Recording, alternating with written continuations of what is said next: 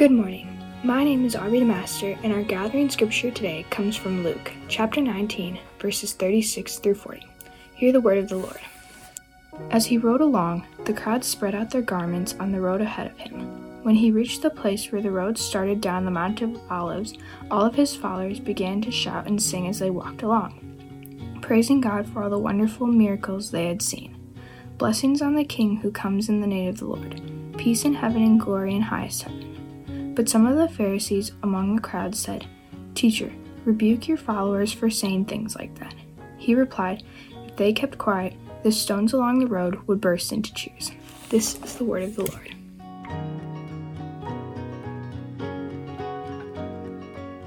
Hey, Grace 242. Welcome to Lent. And coinciding with the start of Lent, we are beginning a new series called Holy Week Timeline. There are seven Sundays in Lent, and there's seven Sundays in a week, so we are preaching this Lent through Holy Week. And today we begin with the Sunday where Jesus rides into the city of Jerusalem, often called Palm Sunday. As a kid, man, I always looked forward to getting that palm branch on Palm Sunday, waving it around in church, and then bringing it home. And as Jesus rides into Jerusalem, the gospel writer Luke has already established the initiating event that leads up to this triumphal entry into Jerusalem. Look at what the gospel writer says in Luke 9, verse 51. As the time drew near for him to ascend to heaven, Jesus resolutely set out for Jerusalem. From this event, Luke is building up to the climax of Jesus in Jerusalem. And Palm Sunday is the day where we begin that climax. Jesus is riding into the city. Now, we call Palm Sunday Palm Sunday because people waved palm branches to celebrate Jesus triumphantly riding into the city. That's why we call this Jesus' triumphal entry. Now, two weeks ago, the Kansas City Chiefs celebrated their Super Bowl win. Kansas City held a parade in their honor, and the team was paraded through the city with onlookers and fans lining the parade route. In Jesus' day, they also had victory parades. If a king had won some significant battle or maybe conquered another nation, when the king returned to the city, people would line the streets, the king and the army would parade through the city, and everyone would celebrate all of the king's magnificent accomplishments. Jesus' triumphal entry was a king's victory parade. Only this is a different type of king. And the battles that are fought are fought in different kind of ways. And the enemy is a different kind of enemy. And the victory is a different kind of victory. Come with me onto Google Earth and let's look at Jesus' victory parade route. Let's look at the route that Jesus would have taken for his triumphal entry on Palm Sunday. We're zooming in on the town of Bethphage, which is where his disciples got the colt for him that we'll talk about more later in this message. But Jesus began his triumphal entry in the town of Bethphage, and he's going to take a parade route to the temple. And today we see the Temple Mount in the city of Jerusalem right here. Now, if we rotate around so that we look west, I'm going to zoom in here and you're going to begin to see the, the topography of the land. And you can see right here that the Mount of Olives kind of comes to this peak right here. And you got the town of Bethphage right here, Mount of Olives right here, and then the temple right here. So Jesus is beginning his parade, his victory parade, at the top of this mountain. He's going to ride down the west side of the Mount of Olives right here. He's going to proceed through the Kidron Valley. You can kind of see how it's a lower point right here. He's going to go through the Kidron Valley, then he's going to ascend again up this side of the temple.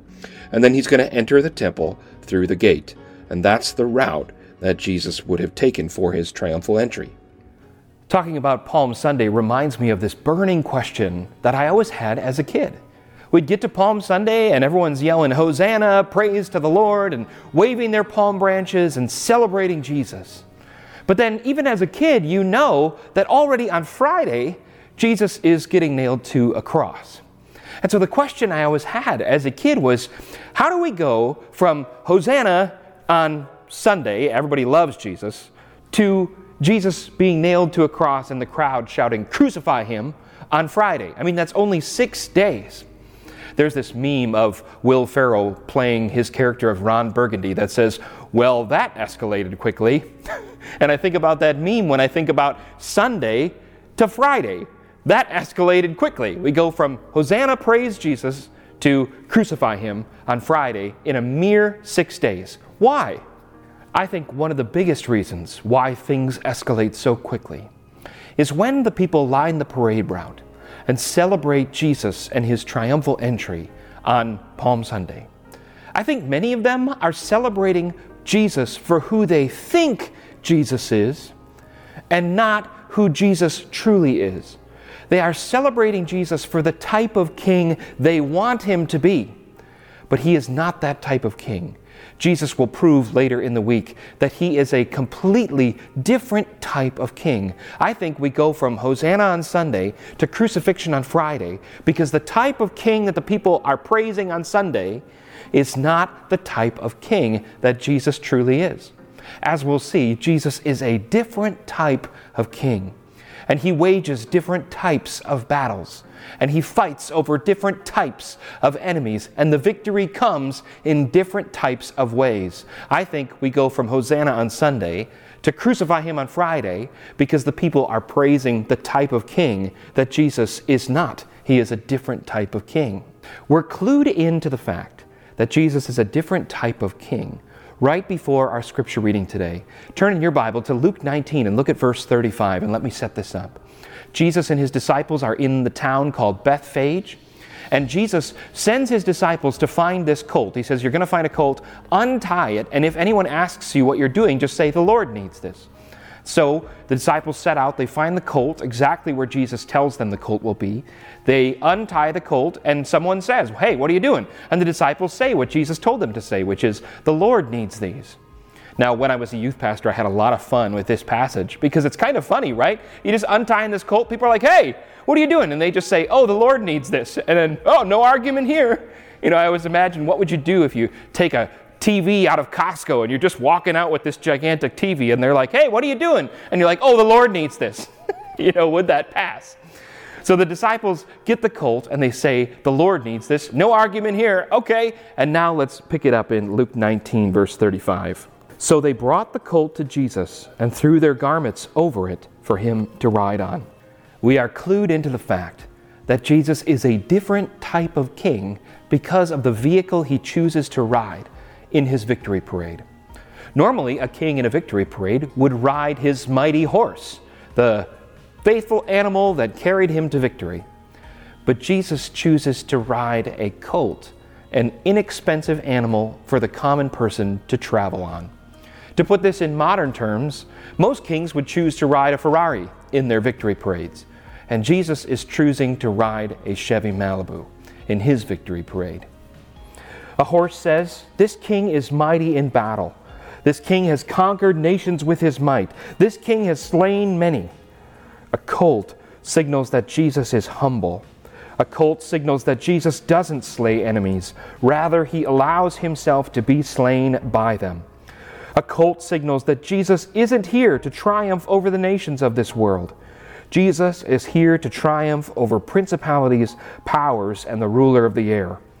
A colt signals that Jesus isn't here to conquer Rome.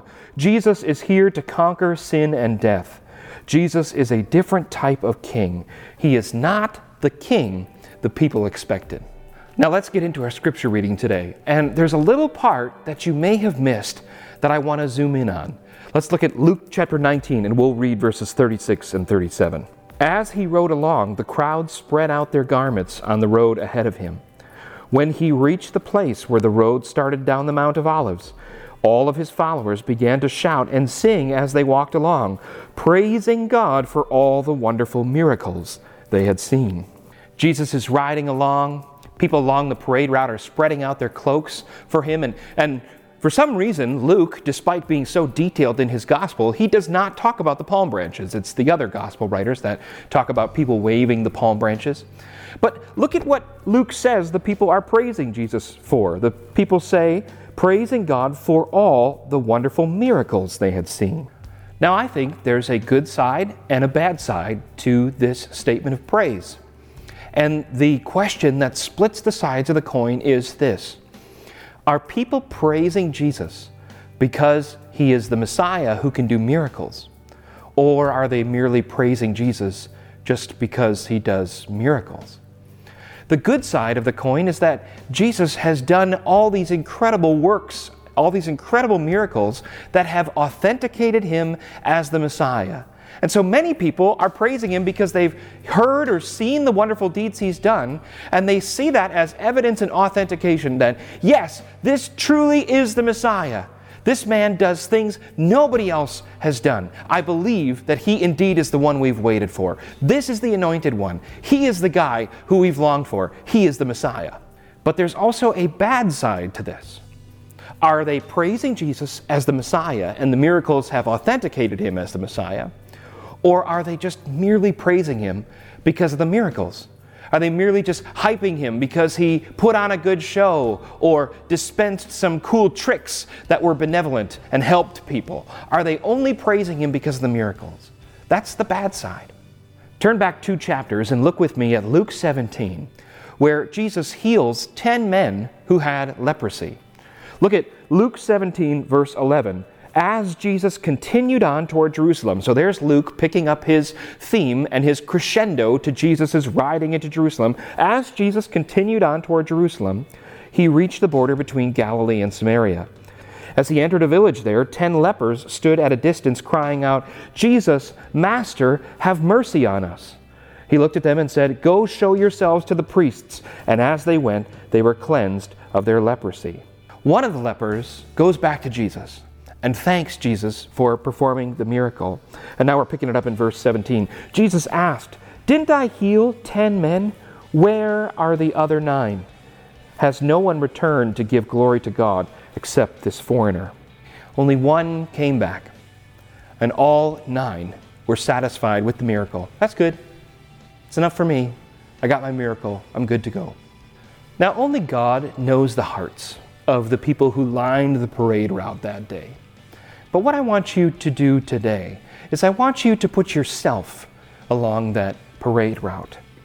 And as you do so, I want you to ask yourself Am I praising Jesus for the king that he truly is, or am I praising Jesus for the king that I want him to be? Am I praising Jesus on his own terms, or am I praising Jesus on the terms I've given him? Am I praising the king he is, or am I praising my own construction of the king I think he ought to be? Let's go back to the miracles for a second. I might be praying for a miracle. I might be praying for healing. I might be praying for healing so that I can avoid a medical treatment, or I might be praying for the alleviation of pain. Let's say I'm praying for a miracle. And we know, we know that Jesus is sovereign enough to do that miracle. He is all powerful and he could perform that miracle in a heartbeat if he wanted to. But what if he doesn't? What if, in his sovereign will, he has chosen not to do the miracle you're asking for? Are you willing to praise him even then? Are you willing to praise him even if he doesn't do what you've been asking him to do?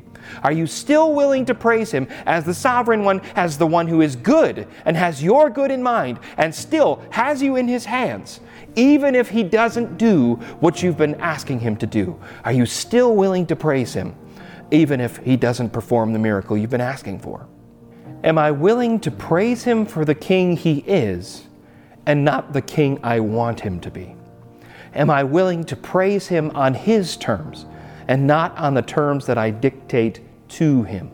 Later in the week, Jesus would plead with his Father not to go to the cross in the Garden of Gethsemane the night before he was nailed to the cross. Look at Luke chapter 22 and look at verse 42 and look at Jesus pleading with his dad Father, if you are willing, please take this cup of suffering away from me.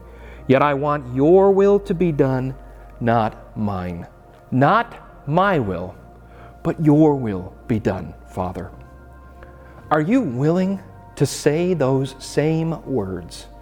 Jesus, I'm asking for your healing. I'm asking for this miracle. But at the end of the day, not my will, but your will be done, Lord.